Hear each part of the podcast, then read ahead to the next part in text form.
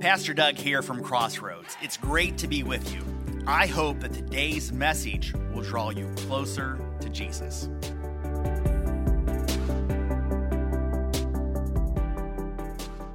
don't even know what that means. What does that even mean? It means I don't like to brag. Okay. There's nothing to brag about. Just tell them about Felix. Okay. Well, it was just another day. Nothing unusual about it. Just skip all that and tell them about Felix. Well, I can't skip all that. Details are important in the story. Yeah, the only important detail in the story is how God used our little Felix. I'm pretty sure that history is going to find everything else more important in this story. Jesus rode on our donkey Felix into Jerusalem. It's true, he did. Okay, so I was sitting there one day, mending your temple garment. I'm always tripping over that thing. Yeah, he's clumsy, but he's my clumsy. So I'm sitting there sewing, and I look out the window, and I see these two guys, and they're untying Felix. Yeah, we generally keep him tied to the fence in the daytime, so we don't have to shut the gate, when we come in and out, in case we want to take him someplace. We're sharing the details now. Sorry. Okay. So I come running outside, and I said, "Hey there, fellas! Just what do you think you're doing?" Hey there, fellas! She's a tough cookie, this one, huh? Pretty tough. And all they said was, "The Lord needs it." That's it. No explanation. No. We'll bring him back. No. How much do you want for him? Just, the Lord needs it. So I come home from work, and I notice that Felix is missing. Mm-hmm. And I'm trying to figure out how I'm going to break the news to him that I let some strangers take our donkey. And that's when we heard all the shouting. Do you remember that? Yeah. And we rush to the door, and we go outside, and we just see the wrongs of people lining the streets. And they're waving their branches, mm-hmm. and they're saying, "Hosanna! Hosanna, blessed is he who comes in the name of the Lord." And guess who is right in the middle of all of it? Jesus. Felix. What? Well, he was. I was just so proud of our Felix. God used Felix to carry Jesus in the Messiah parade.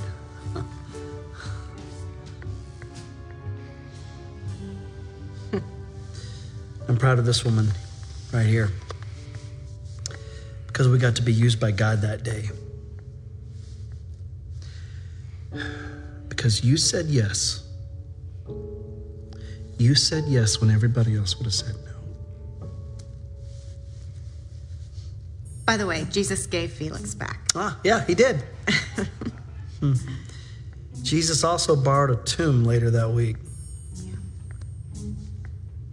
He gave that back too.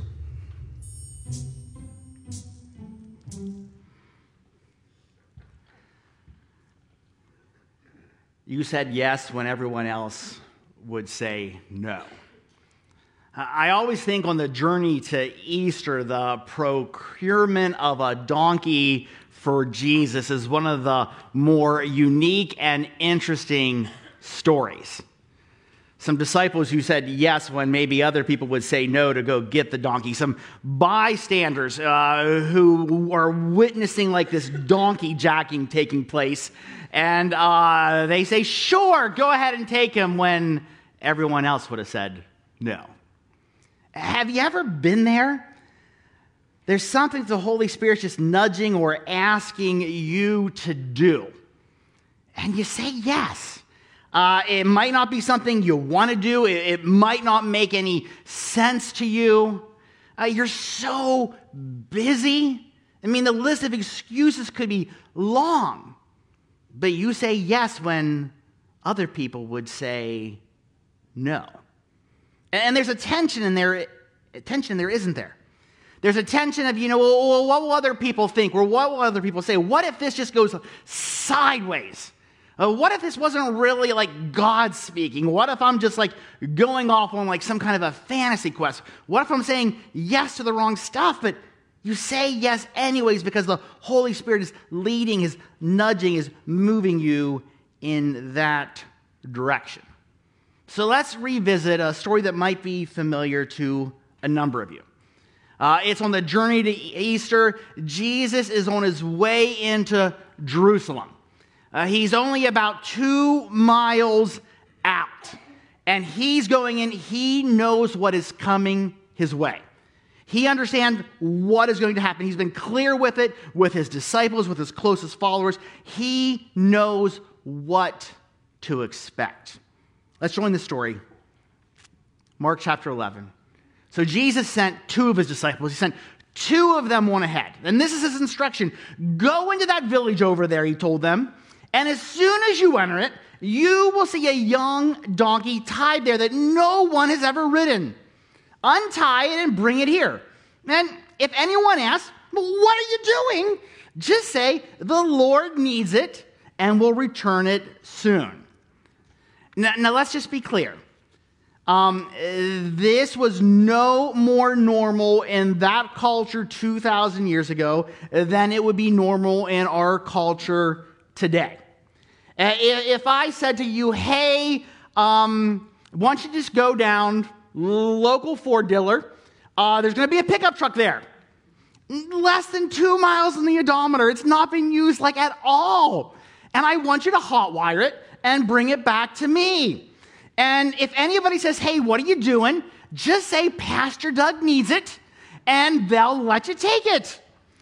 And that's just like a horrible analogy on so many levels, right? Because one, I'm not Jesus. And two, like a Ford would be like my third choice, right? But what would you do?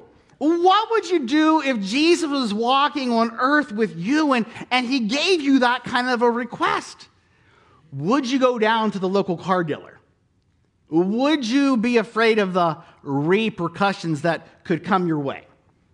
Would you walk in obedience, or would you have some different things that you'd like to say or that you would like to ask? Jesus is asking his disciples to borrow a donkey. This is a donkey jacking that is taking place. And what surprises me most is how these two disciples respond. Let's continue the story.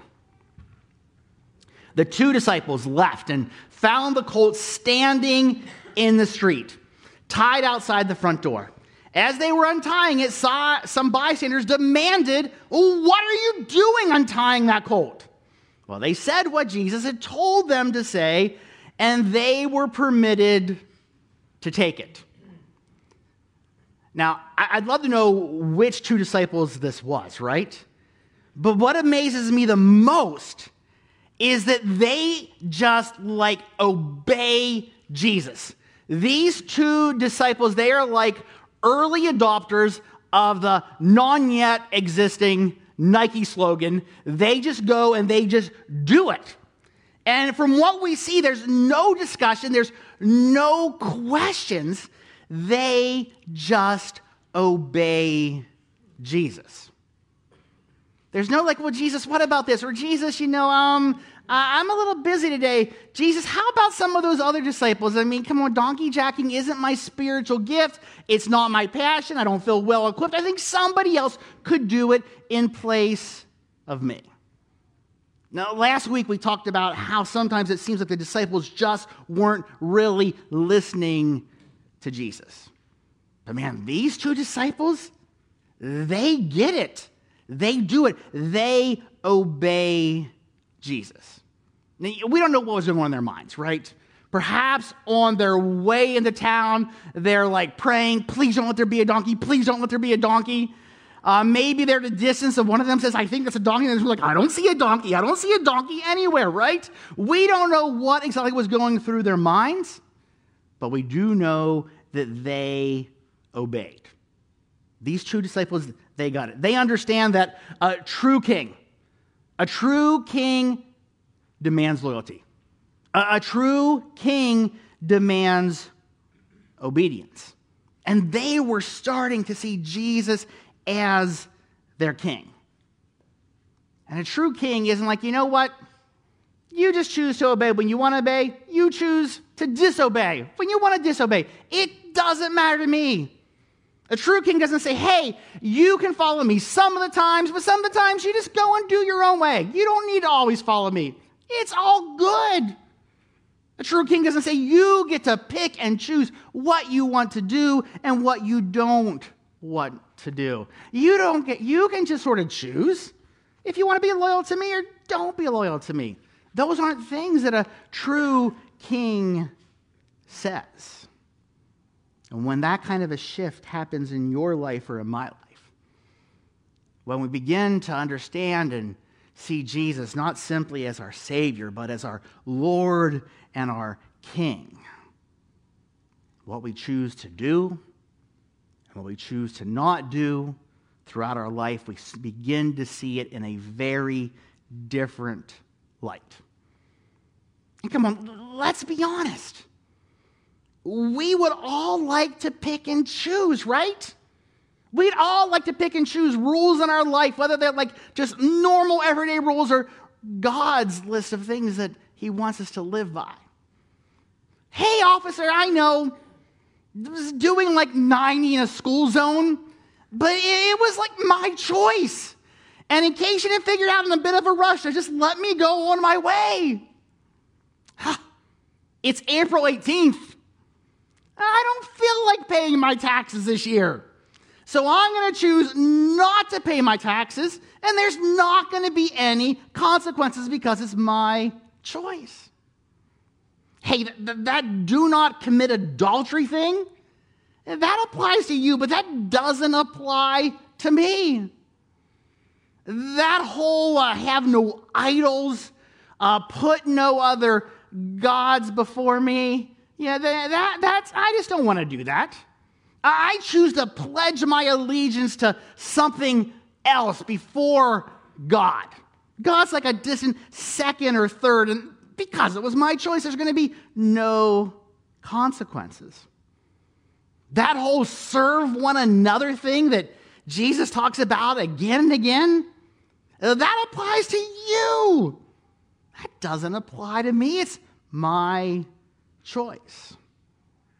And isn't it true that often we think our quality of life, our quality of living, we think it would be so much better if we could just pick and choose what we want to do when we want to do it, what we want to obey, what we want to disobey, when we want to be loyal, when we want to be disloyal, and there'd be no consequences. We often forget that God has in mind for us what is best for us, even if we don't always see it or understand it, and even when we don't always agree with it. And part of the journey of discipleship is coming to understand and see Jesus as King, and that a true King demands loyalty. True King demands loyalty. Have you ever noticed throughout Scripture that obedience precedes blessing in God's kingdom? I mean, there's so many different ways. There's so many of the if you, then I'll statements that God makes. Sometimes it's like the oddest things, right? Like Jesus is like, hey, spit in some dirt, make some mud, put it in your eyes. Makes no sense. Be obedient. And then your sight's restored. Here's one of those if-then statements from the Old Covenant. If my people, which are called by my name, shall humble themselves, pray, and seek my face, and turn from their wicked ways, then I will hear from heaven and will heal their land. Obedience precedes blessing in God's kingdom. How about one from the New Covenant, from the New Testament? If we confess our sins, He is faithful and just and will forgive our sins and purify us from all unrighteousness. But if we claim that we have not sinned, we make Him out to be a liar and His word has no place in our lives. If then. If we, then God. If you, then God. If I, then God. Obedience precedes blessing in God's kingdom. And if we're being real and honest with one another, We could call one another out, or we could just simply admit that we want it the other way, don't we? We want God's blessing, and then we'll be obedient. If God does this, then I'll do this. It just doesn't work. That's not the way it works in God's kingdom. We want relationships of depth and intimacy. But we don't want all of those. Serve one another, love one another, encourage one another, care for one another. We want forgiveness and reconciliation without confession, repentance, or admitting that we messed up or sinned or that we did something that was wrong. But we want to see Jesus worshiped. But we don't want to go untie that donkey. We don't want to have those awkward spiritual conversations with other people. We want to bring some of heaven to earth, but not if it's going to cost me.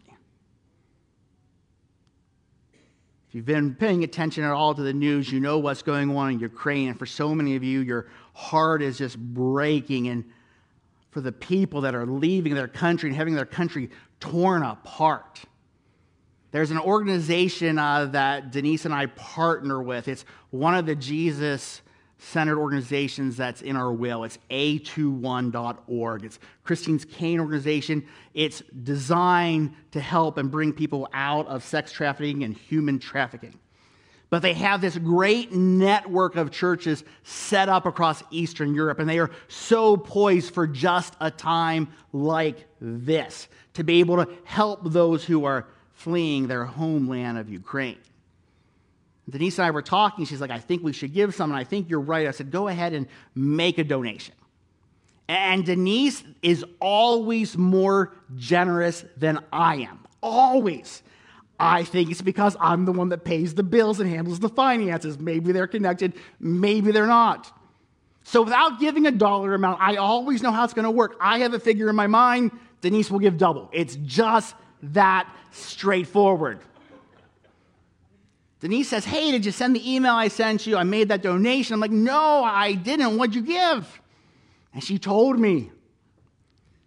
And the way that I responded wasn't the most Jesus-like. In that moment, it was like a bad 90 seconds of Doug. Like she didn't like double it. She like five times like the amount that I had in my head. But isn't it true that if we want to bring a little bit of heaven to earth, we want to provide peace for those whose world is being turned upside down and torn apart, it's going to take some expense on our part. In the beginning, in announcements, you heard Pastor Ryan talking about how we're collecting these kits that are going to be sent over for those in need, for those that are being pushed out of their homeland so they are well taken care of. And if we want people fleeing their homeland to be cared for and provided for, it takes something on our part. If we want to bring a bit of kingdom of heaven to earth, there's some things that you and I need to do our part. It's the things that we do first that God chooses to bless. Obedience precedes blessing. Two disciples, they were obedient. They bring the donkey back to Jesus. And you just have to wonder, how often in the years that pass by do the disciples, these two, just tell the story over and over again? Jesus said, walk into town, there would be a donkey, and sure enough there was. Jesus said, if somebody tells you to stop what you're doing, you just say this and they'll let you take the donkey. And they did. But those great Jesus stories of obedience, they are worth telling over and over. Verse 7, the story continues. Then they brought the colt to Jesus, and they threw their garments over it, and he sat on it. Many in the crowd spread their garments on the road ahead of him, and others spread leafy branches they had cut in the fields. And Jesus was in the center of the procession. Now remember, Jesus knows what he is riding into. Jesus knows what he is entering into. He knows what to expect. He's coming as the Prince of Peace. He's choosing to ride on a donkey, not a stallion. He isn't entering Jerusalem as a warrior king, but as a peacemaker. But the crowd around him, man, they had a whole different set of expectations. They were a people in captivity. They were under Roman occupation. They had very limited control in their own life. And there's a strong animosity against Rome. And this weekend, it was Passover weekend. It is one of the three big feasts for the Jewish people. And it is like 1,446 years earlier. God had come through in some miraculous ways and had just sort of decimated the world superpower of the time, Egypt, and brought his people, the Israelites, out of captivity. And they're celebrating this weekend the Passover. And this little city of Jerusalem like swells to 3 million people as all of these Jews are sort of going back to their Mecca to celebrate and to give thanks. The place is packed. They're there to celebrate. I mean, this is their 4th of July. There's this incredible sense of patriotism. And they've all heard the Jesus stories. He's given the blind their sight. He's walked on water. He's raised someone from the dead. And he has a following. They're thinking, this is our guy. This is the right person, the right time, the right place to start the rebellion, to lead us into freedom, to restore God's nation, God's people. This is what they said. Jesus, who was in the center of the procession, and the people around him were shouting, "Praise God! Blessings on the one who comes in the name of the Lord. Blessings on the coming kingdom of our ancestor David. Praise God in the highest heaven." They're praising Jesus, but they have a very different set of expectations. They were expecting the start of a rebellion. Jesus was expecting to be arrested, tortured, and murdered. They were expecting to break free from the bondage of Rome. Jesus was expecting to break them free from the bondage of sin. They were expecting a warrior king, and Jesus was expecting to be the Prince of Peace. Expectations. We all have them. The people of Jesus' day had them.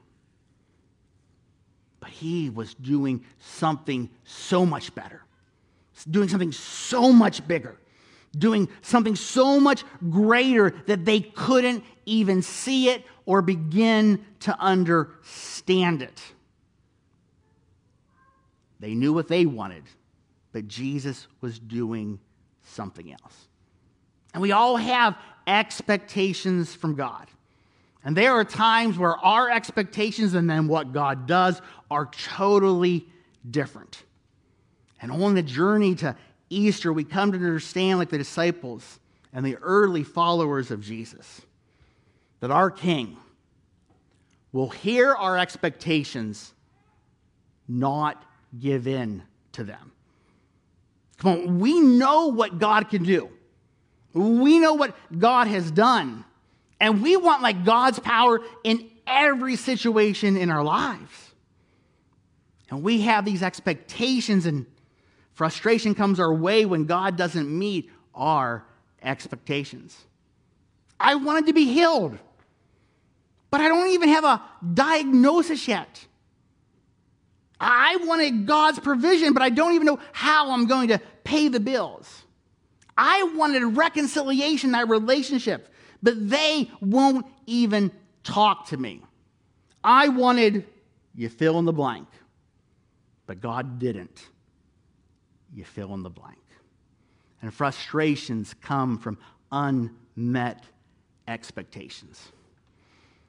In Luke chapter 24, on the road to Emmaus, there's two disciples. Jesus has been murdered, and they're expecting him to stay dead.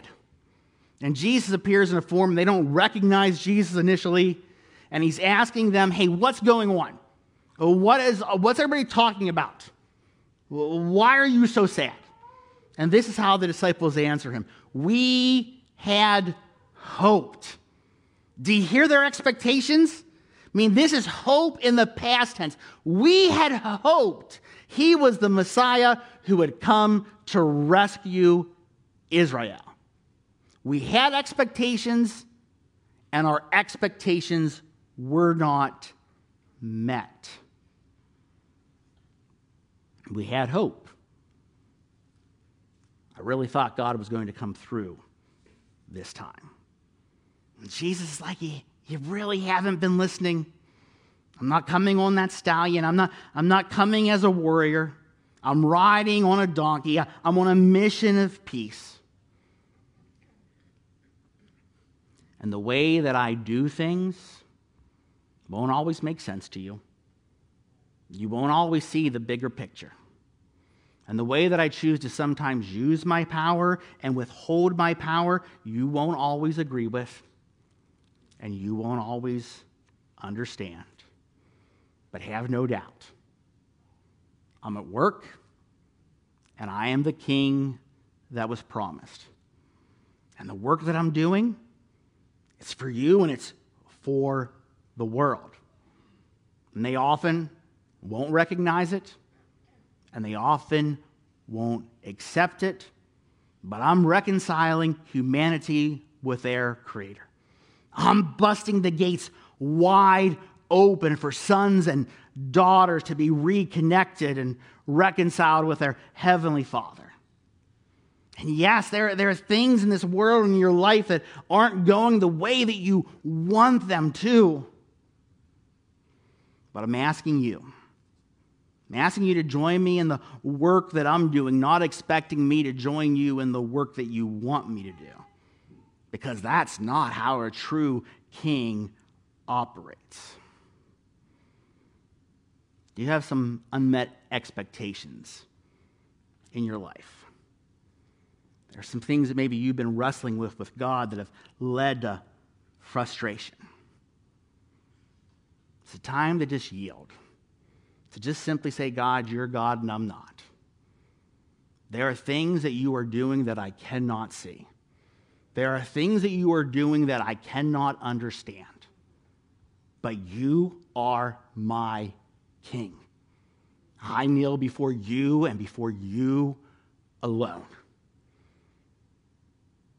When you choose to use your power, when you choose to withhold your power. I don't have to agree. I don't have to understand. Because you are God and you are my king. If you want to respond to today's message, on your connection card, whether you're online or in person, it's just a prayer. And it reads like this: Father, may I be found faithful in following you in obedience. I want to be honest about my expectations and frustrations, but at the end of the day, I acknowledge that you are my king and that you know best. It's a short prayer. But boy, is that powerful. To acknowledge that what I think is best and what God thinks is best do not always align. But he is God, and I am not. Let's pray.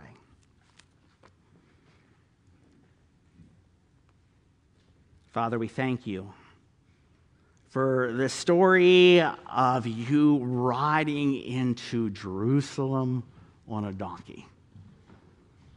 Thank you for the obedience of those two disciples. May we learn and live out what it means to obey you, even with the things that we don't fully understand or agree with. And Father, we acknowledge that there are times where we have expectations for you. And when those expectations go unmet, it can lead to frustration, which causes distance in our relationship with you. So, Father, we thank you that you are always glad to hear our frustrations. You're always glad to hear about our expectations. But that doesn't mean that you always fulfill each and every one of them. So may we join you in the work that you are doing instead of always asking you to join us in what we are doing. May we follow you as our Savior, as our Lord, as our King. May we kneel before you and you alone. May you be central and first in our lives. As we journey to Easter, may you draw us closer and closer into that loving and intimate relationship with you, our Heavenly Father, because of the great work that you have done through your Son, Jesus Christ. We prayed in his name. Amen. Thanks again for listening. Any step you take towards Jesus is a step in the right direction. You can find out more about us at crbic.org. That's crbic.org.